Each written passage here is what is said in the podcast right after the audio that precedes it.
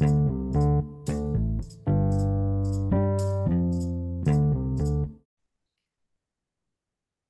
everyone. Welcome back to our podcast. I am Kelly Birmingham, and this is our podcast. It's a 25 year look across the spectrum, chronicling my actually 28 years in the field of working with children and adults with autism and developmental disability.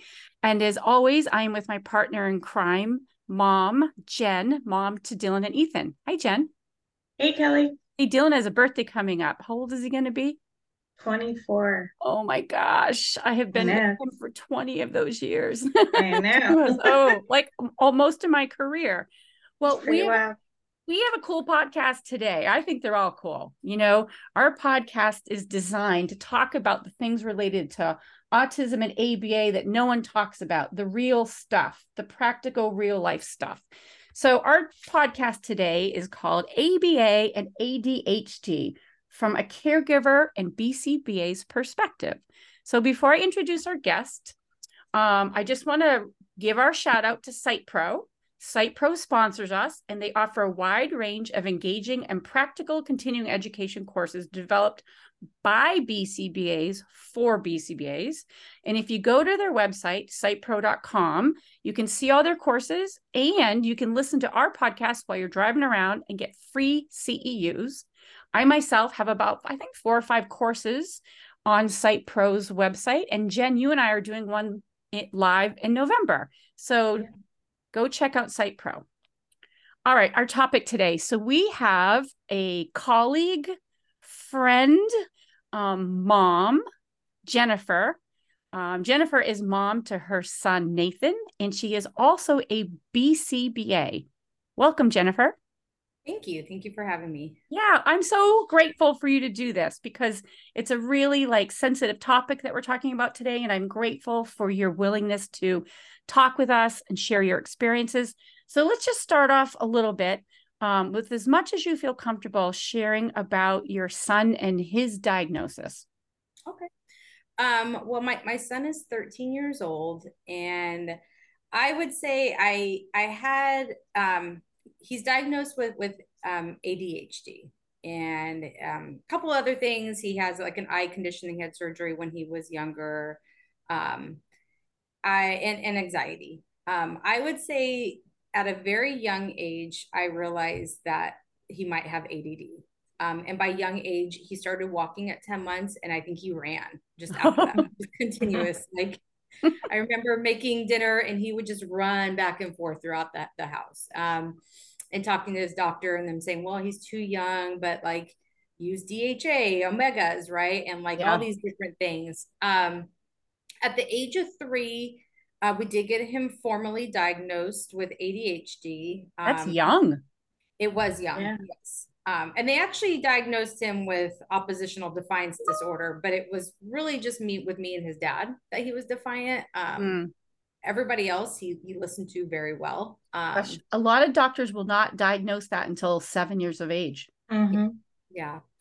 Um, I would say that I, I didn't really see much of it though, right? If anything, it was more the attention. It wasn't really the hyperactivity that was a concern. At school, he would sit, he would, um, you know, it seemed to be he was attending, but um, he did at a very young age he had he had problems reading. Um and i thought it was adhd and even as like I, I, I look back and i was i get very upset with myself how frustrated i would get. I am a single mm-hmm. mom so i was like making dinner and you know he was supposed to be doing homework and he would be underneath the table. Mm-hmm. um and i'm like sit down do your work you know? Turns out it was actually the, his eyes. When he was reading he was reading things backwards um, he was skipping lines. If you asked him what eight plus five was, he would tell you 13, but write 31. Um, and so we did this vision therapy for a couple years and he um, he got pretty caught up, right? He can read and and his his eyes are, are doing well now. Um, yeah, and, and then so around, before hold on oh, one sorry. second, I want to throw some uh, research out there. Okay. So why is this important for BCBAs listening? right? So for a couple reasons is one, uh, research suggests that between 30 and 80% of children on the autism spectrum also have comorbid ADHD, which Jen will have you talk about a little bit because you had that experience with Dylan. But then also the treatment for ADHD in general, there's two things. If you look it up, it's all it says medication, behavioral strategies. That's it. Mhm. Right? Yep. In fact, I did a, a five a five month CEU in which it focused on behavioral strategies and medication. Yeah, And- that's it. and for someone like your son who can't take medication, Right. you're left now with behavioral strategies. Right. Right. Yes. So, so please go ahead and if you want to continue your your story. Um, so in around right before the pandemic hit, we were the doctor's like last appointment before everything closed forever. You know what it felt like forever. Um, we started him on I can't remember the name of the medication, but it, I think it was for ADHD, and he did not respond well at all. Um, that so within like a week we took him off it was it was major tantrums and so it was very off and so yes the pandemic hit but it was um, major tantrums um, when the pandemic also hit in that first couple months um, you know his whole life was turned upside down like everybody else but Mhm. he the his anxiety um, went out of the roof to the point i couldn't get him to leave the house Wow. so he became suicidal. He he refused to leave the house. It was like physically prompting him. It, it was pretty bad. It would be like setting his shoes outside, getting getting us outside, and then locking the door. And sometimes he would run around just to try to go for a drive, right? Because I felt like it was important to at least get out for a drive once or twice a week. Then So you were using shaping strategies, right? And different so I- reinforcement strategies. Yes, yes, I would. I mean, it was, you know, using first then, this Mhm. is what we're gonna Mhm. do. Um, you know, using trying to use reinforcement. uh, Nothing was working at that point. Mhm. So it did then become like a physical, and it was off to go do fun things, right? It was like Yeah. meeting friends at the park to go walk around. You Mhm. know, it was it, you know, it was very limited what we could do, but it was off to go do fun things. Um, yeah so during that time i mean it was it was structured it was definitely trying to use a lot of structure during that time but giving him free time um, i would say i was really good at no more than an hour of screen time prior to the pandemic and that all went out the window Yep. you know like any type of structure like that went out the window Yep. um and so it, it did it it at that point it was probably about a month and a half um, and that was the first time that we wound up in the ER um, with the thought of of looking at like uh, psychiatric hospital care. Wow. Um, we end up not doing that because we could finally see a, um, a psychiatrist. So prior to that, um, all that was offered during the pandemic was checking in with me like every four to five weeks. So it was just a phone call to check in how things were going. oh, how stressful. Yeah, yeah. And so maybe it was like a couple months that that I was able to get that help. Um, and at that point they got him on Zoloft.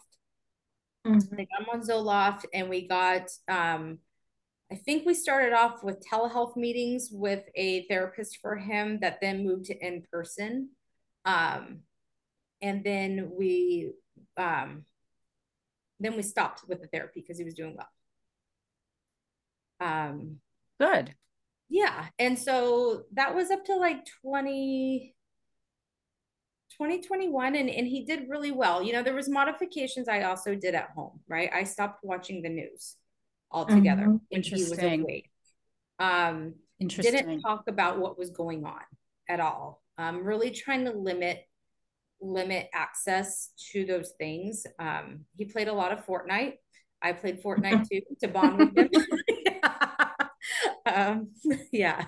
Gosh, limit access right now too. I Mhm. can't even Right. look at the Well, world right yeah, now. that that, that kind of can lead into uh, what happened earlier this year too. Mhm. Where, um, so things things were going well. I, I would say I, I did. Um, I would say I made a mistake at one point. It was probably about a year after you know he was doing well. Um, I took him off of, of Zoloft because I didn't know there were so many variables, right? That was Mhm. occurring. We did happen to move um, from a house to an apartment in January of 2020. Um, Mm. I was in a relationship and that relationship ended, right? And then obviously the pandemic, which was huge, right? Like he Mhm. loved going to school. He, you know, he had friends and everything, obviously. Um, and those were huge. So I, I took him off Zoloft, and within two weeks, I want to say the anxiety again would just went out of the roof. Um, he wanted to sleep with me every night. He didn't want. Um, I work out in the morning. He didn't want me to leave to go in the in the morning. It was um, definitely it. I could see like he was needing the medication, and the Zoloft is meant to help with his anxiety. Mhm. So, can I? I want to ask you both on this question, and I'll take us back. But it's something that, as a behavior analyst, I think about all the time, and I maybe I'm alone in this thinking, Jennifer. So you can tell me if I am. But like Jen, um, like as much as as a behavioral analyst, I think I can like everything is related to behavior. I just don't think there's enough training and thought about things that are biologically driven Mhm. right? neurologically driven like your son like you're a bcba jen you're practically a bcba uh, jen lucero and like all the strategies in the world and and i know i've had clients where this has happened it had dylan this happened like we could not figure out some of his behaviors and he was having all these like stomach issues and ulcer issues Mhm. so i just don't think it's talked about enough am i crazy Mhm. I, I think it's not. And I and I think I think on the other hand, there's like this push like, oh, take medication, True. cure it. And I didn't want to necessarily go that route. Um, good point but Mhm. I did like come to the terms and I've come to the terms over over the years too. I've been in ABA for 16 years. I've come Mhm. to recognize it like in some participants like they definitely need medication, but it was really I guess hitting home to realize like my son needs this. There's something Mhm. chemically his body's not producing um the right chemical balance for him to be able to to handle yeah some things. So yeah.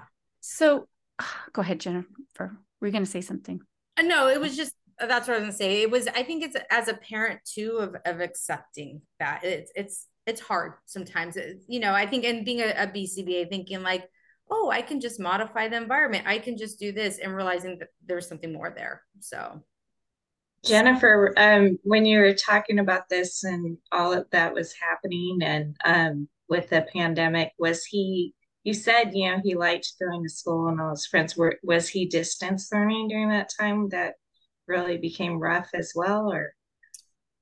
he was doing distance learning. Um yeah, and, and I guess to throw in a, another variable in this was that he um we had moved from our our area and moved down south. And so that school year i had actually moved him. So the first year I, I kept him in his old school and would just commute and take him. And then i had moved him the year of 2019 2020 right? And so i think he didn't have those same bonds too with the kids Mm. but he was. He he would he would log on. Sometimes it was a fight to get him on but once he got on he was he was good you know? I think like a lot of individuals you know i, I could barely get him dressed though right i think he spent like Mhm. two months in, in pajamas like he just would not change into clothes he saw no reason to do it so My kid will wear pajamas, pandemic or not.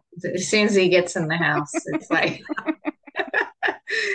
yeah I was wearing pajamas. I- during the pandemic, I, you know, put on my work top, but half the time I was in jammy pants, you know. same yeah you know, Yeah. So so how how is he now? Where how did how did it go? That went well and we did we did well for a couple years and then he started junior high in sixth grade um, and that was officially where they kind of went back to school and it was more more real right? So Mhm. this was what two years ago and so it was more like back to normal they were no longer giving the option like oh you can still you know join virtually it was all the kids were back and he went to junior high and so i think that makes a big change so even though I, I pushed for him to be back into school at the time so i did get him back into his old school And so I would drive right. like midday for two for him to go to school for two hours and then go back home, right? Like it was a lot of commuting, but um, I felt like it was needed for his his um his mental health, right? Like he needed that. And then in sixth grade, you know, um, it's a junior high. And so it was a lot more stressors of obviously going from class to class and having your your homework turned in. Yep. Um, seventh grade is where things became really challenging for him. Um, and at the end of sixth grade, he did have a falling out with someone who was a really good friend of his. And then he kind of took, he's taken on this um, mentality of not wanting to be close to, to, to, to kids his age, I guess, because he doesn't want to get hurt. And so, um, and that continues to be a problem to this day. He has his friends um, that he plays with online and i'm told he has friends at school and he tells me he does and and you know they tell me no he does he eat lunch he eats lunch with everybody but he doesn't really want to hang out with anybody on the weekends or during the summer um, so that that occurred and then seventh grade um, during that time i also um, took on a more demanding job we'll mm-hmm. just say longer days um, you know in the ABA, BCBA world, we do work like longer days. Long and days. it was sometimes like mm-hmm. 10, 12 hour shifts, right? Yeah. That I was gone. Yeah. Um, so there was a lot more expectations for him to be independent.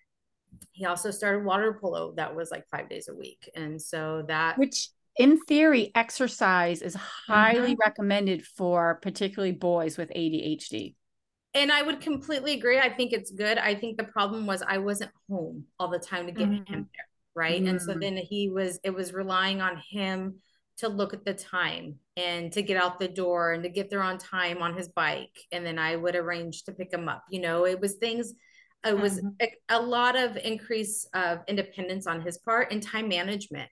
Yeah. Um, and so in seventh grade, he um, he started really falling behind he wasn't doing his work. Um, at one point, I think in each class, he had anywhere from five to 10 missing assignments. I took off an afternoon just to go from class to class to try to figure out what, wow. what could we get done. Um, I started helping him going through his backpack and that was challenging, right? It's it's mm-hmm. challenging to go through it. And there's like wet papers and crumbs flying out and like me keeping yeah. my cool like and when i'm ready to mm-hmm. like i'm like what in the world is going on here but trying to like also realize it's going to increase his anxiety that's uh, the point research on adhd that you know treatment is medicine and behavioral therapy but the biggest factors are um, homework particularly mm-hmm. the time management and executive functioning organizing of it and keeping up with social social pressures those are like the two biggies that come up every time yeah, yeah. And so during like that fall winter time, um, I did, you know, behaviorally he was doing well at home. Right. Um, and there's always a history of I at home, um, I had most of the behaviors. Dad would sometimes get behaviors. He's typical dad every other weekend, but it, it was more me. Isn't and that school, always the way it goes? Always the way, yeah in school rarely ever saw them they they honestly rarely ever saw them like he knew to keep his his cool there they were like at most he would shut down if he got really upset and it was more like a social situation then he would just shut down um but uh behaviorally he was doing well at home but um so i thought okay let's let's try to address this adhd you know like it's really academics that he's struggling with and we can yeah. see that. Yep.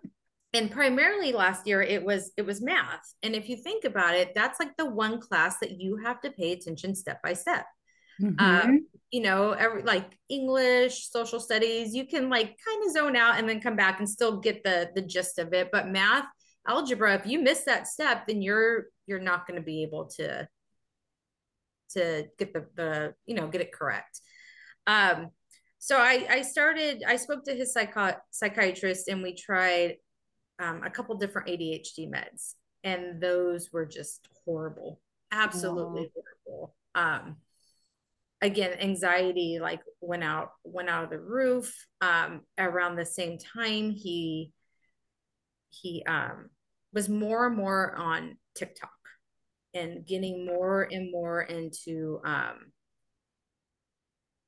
I guess you could call it conspiracy theories, you know, but there was things going on. There was the balloons, right, from China. Yep. yep. Um, there was, you know, at the beginning of the year, our school district had a couple threats of like shooting up a school, including his mm-hmm. school directly. Wow. And those were leading into it, you know. So where I am changing the meds on him, trying to figure out what can we do. Um, and then he um and he wasn't sleeping at night so no, we you know that we, jen yeah mm-hmm. yeah so we you know we have a, a, regular bedtime and yet even if i put him had him in bed by nine he would sometimes not be asleep till like midnight one o'clock mm-hmm. yeah mm-hmm. um, and then getting up for school so during that time we we hit a point where he it progressively became worse, like over probably about four to six weeks. Um, he wouldn't get out of wouldn't get out of bed in the morning. You know, where in November it was like I would have to call him and be like, "Get up, get up." Um, mm-hmm. I meaning call him because I, I work out in the morning, you know, so I call him when I leave the gym. Um, it got to the point that I was having to pull him out of bed and dress him. And He's how old at this point? Um, when you're doing this? 13 right before he turned 13 yeah, yeah 12 okay. Yeah. So this was uh the beginning of this year. So yeah. So and you know he's he's grown a lot. So at the time he was right around my height now he's taller than me. But you know um pulling him yeah pulling him out of bed to get him ready him missing a lot of school um him uh, I guess to to kind of go back to at the time he didn't, you know, the last about a year ago, he didn't have therapy. So I was trying to get him mm-hmm. therapy restarted and really seeking a male therapist. And his um, healthcare provider was they were projecting out months and i i was like no he needs something now. Like i could i could see the it starting to build up right? And i was mm-hmm. like he's really needing something. And so um, he started therapy probably around like january of this year um, but even that was like every few weeks that he was getting it. And so um it was building up. He wouldn't he wouldn't sleep at night. He wouldn't get up in the morning. Um he wasn't really eating that well either he stopped eating lunches altogether at school so he wouldn't eat until like two three o'clock um, when he came home for no, for no apparent reason like he wasn't telling me why he wasn't mm. um, mm. but he just yeah and so um at that point he was seeing his therapist when things were starting to become really bad we were seeing his therapist at his medical provider at least i think it was once a week and then i was really encouraging him to talk to his school counselor mm-hmm. i wanted them to be aware given the fact that before there was a history of like school not being aware of things that was really encouraging him to and so he was um he would sometimes go miss the morning to go see his therapist and then goes need to talk to the counselor at school right after that. Yeah. Um, and a lot of kids, I've heard this story oh, coming off the mm-hmm. pandemic, uh, you know, kids on the spectrum, kids with high anxiety, ADHD. I have heard so much of this. Yeah. Y- yeah. Um, so let's get to like, where was the worst oh. part? So the worst part was um Are we there yet or got sorry. We're, yeah, we're we're we're right there. Um so on his birthday I took him to to BJ's to go eat and he he refused to eat. In fact, he ended up crying in the booth.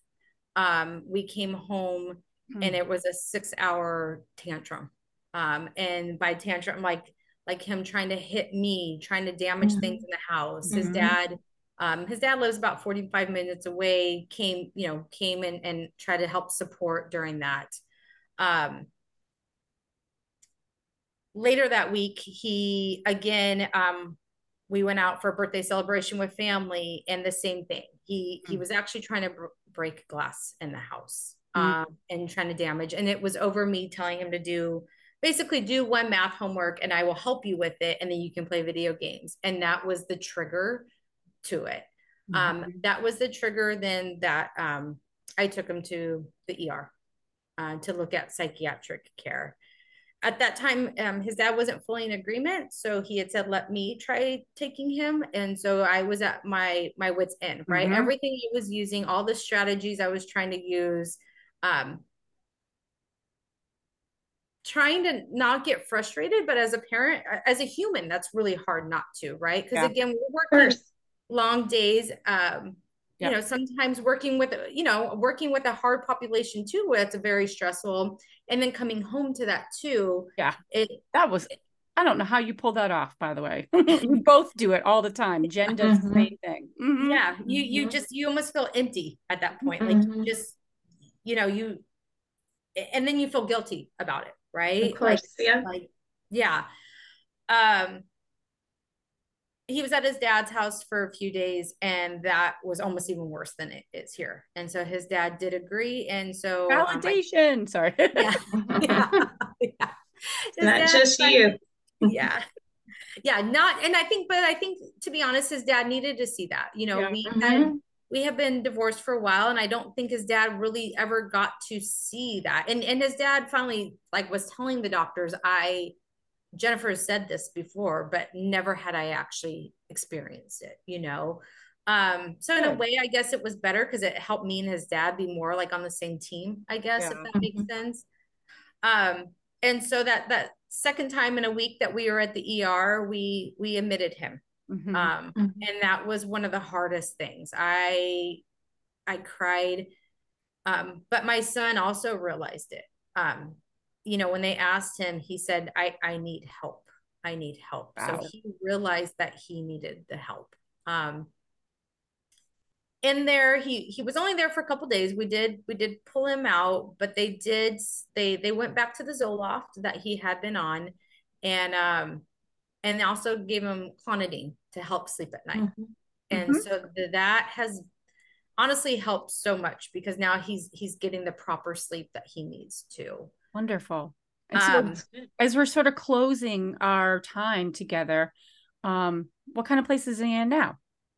He's in a much better place. So we we pulled him out and he did an inpatient therapy. Um, mm-hmm. that was like eight hours of of group therapy, mm-hmm. and then he went to partial and he went back to school a lot sooner than they thought.